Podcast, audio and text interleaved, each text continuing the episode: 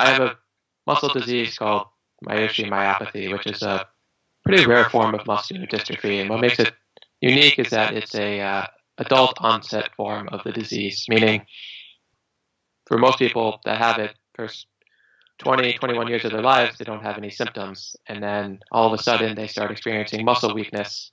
And it's a steady progression until people, usually by their 30s, are in a wheelchair. So, kind of what makes my situation unique is that I was diagnosed before I had symptoms. Whereas most people have the symptoms and then get the diagnosis maybe a year later, I had the fortunate or unfortunate honor, if you will, of getting a kind of a head start because of a car accident I was in my senior year of high school. You know, they do routine blood work, usually in a car accident, just to make sure there's no internal injuries. And what came back on the blood test was that I had this very elevated level of something called creatine kinase, or CK, as it's commonly referred to. The levels are usually supposed to be in the hundreds, and mine was in the tens of thousands. So they figured that I had suffered some sort of bad internal injury and they wanted to do more tests. So that kind of started a diagnostic odyssey for the next year or so. I saw a liver specialist. They ruled out liver disease. I think I saw like a kidney specialist. They ruled out kidney disease. Uh, the next step, really, by process of elimination, was to see a neurologist. And they did a muscle biopsy of my thigh and they were able to determine through the technology they had in 2004 that I had a uh, an absence of something called dysferlin. And they figured if I didn't have this, then that's probably what's causing the elevated levels that my muscle is breaking down. And soon enough in the future, I would experience symptoms. The amount of information about this disease now is so much more than it was back then. So much more research has been done. But at the time, they thought that it was something that wouldn't happen until I was an adult, but when I was an adult, maybe like 30s, 40s, you know, in the future when there would most likely be some sort of cure. So that kind of allowed me to not really worry about it at the time. I kind of framed it as, all right, I can't be a distance runner, I can't be a bodybuilder, but, you know, I can still have normal muscle function. I can still do all the things that a person my age could do.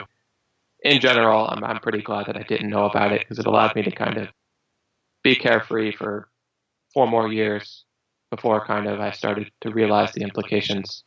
I got the official diagnosis just before I started college at Northeastern University.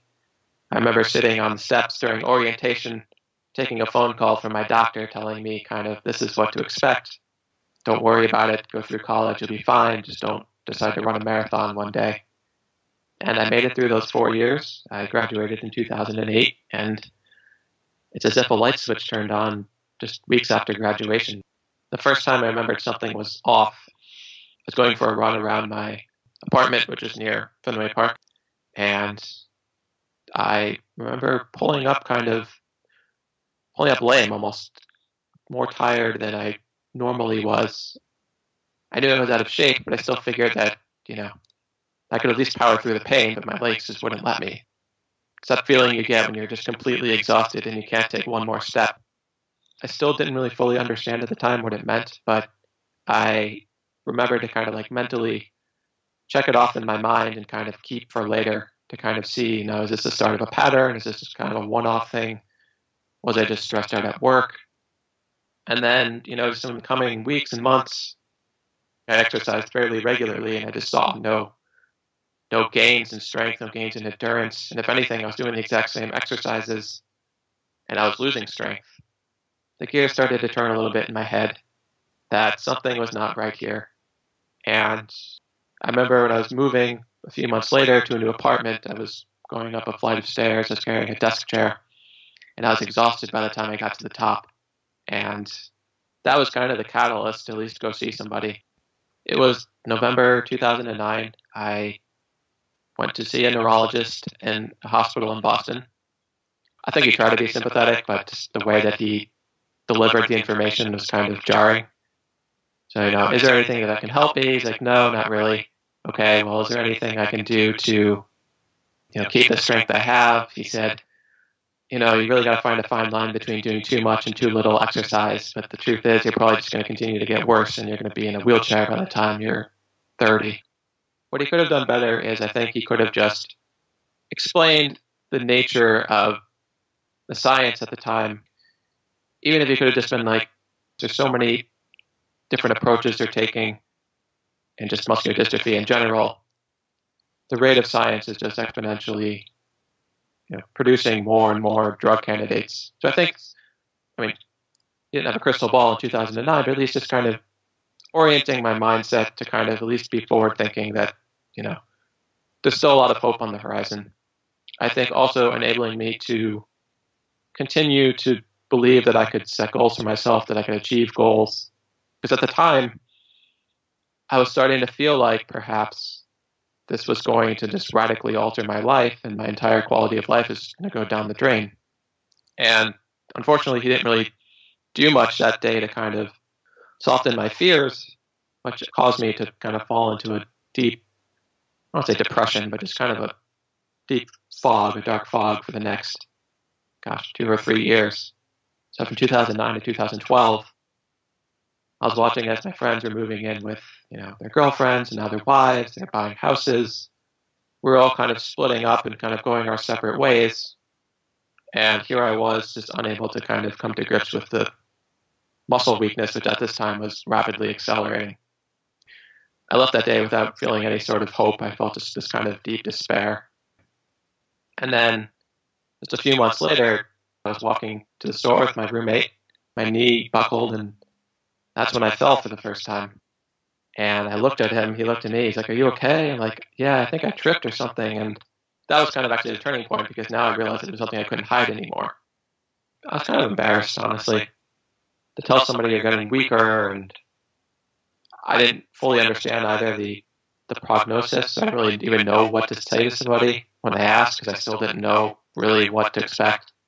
That was all very challenging, and you know, it's never easy to tell somebody you're struggling or that you're depressed or that you're, you know, frustrated by the way things are going in life. And prideful person that I am, I just kind of internalize all of that.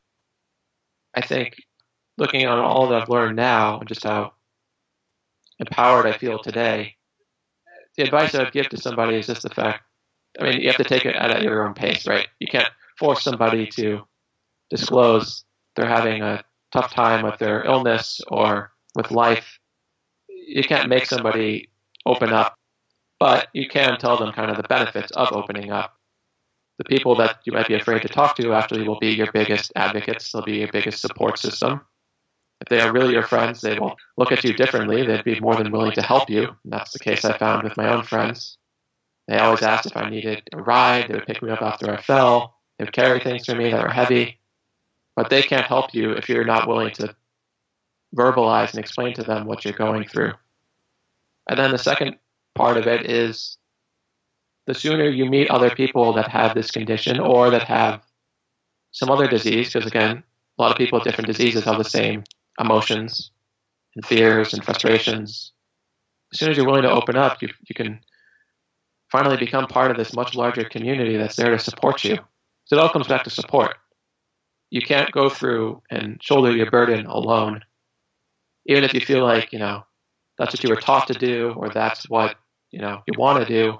The truth is you have to be willing to kind of communicate when you need help. At the end, it'll be for your own benefit.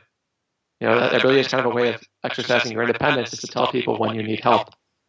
Because I think then that's when you can really start to build a solid foundation with a disease like this, especially progressive disease, it's this constant change.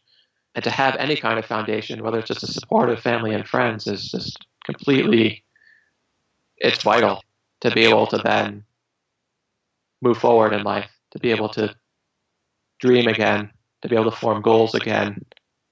And I think back to what ended up helping me was, was exactly that, was just being able to open up. I found the support of friends and family that were there to help me people were glad I shared what I shared because, you know, people in their own lives or even themselves were struggling with things. They felt like they could trust me because I was willing to kind of open up to them, show my vulnerabilities to them. And that kind of gave them permission to do the same with me. I finally found a neurologist that actually, you know, could empathize with me who thankfully knew a heck of a lot more about the disease than anybody else I had seen. He actually was one of the people that discovered the dysferlin gene back in the 1980s.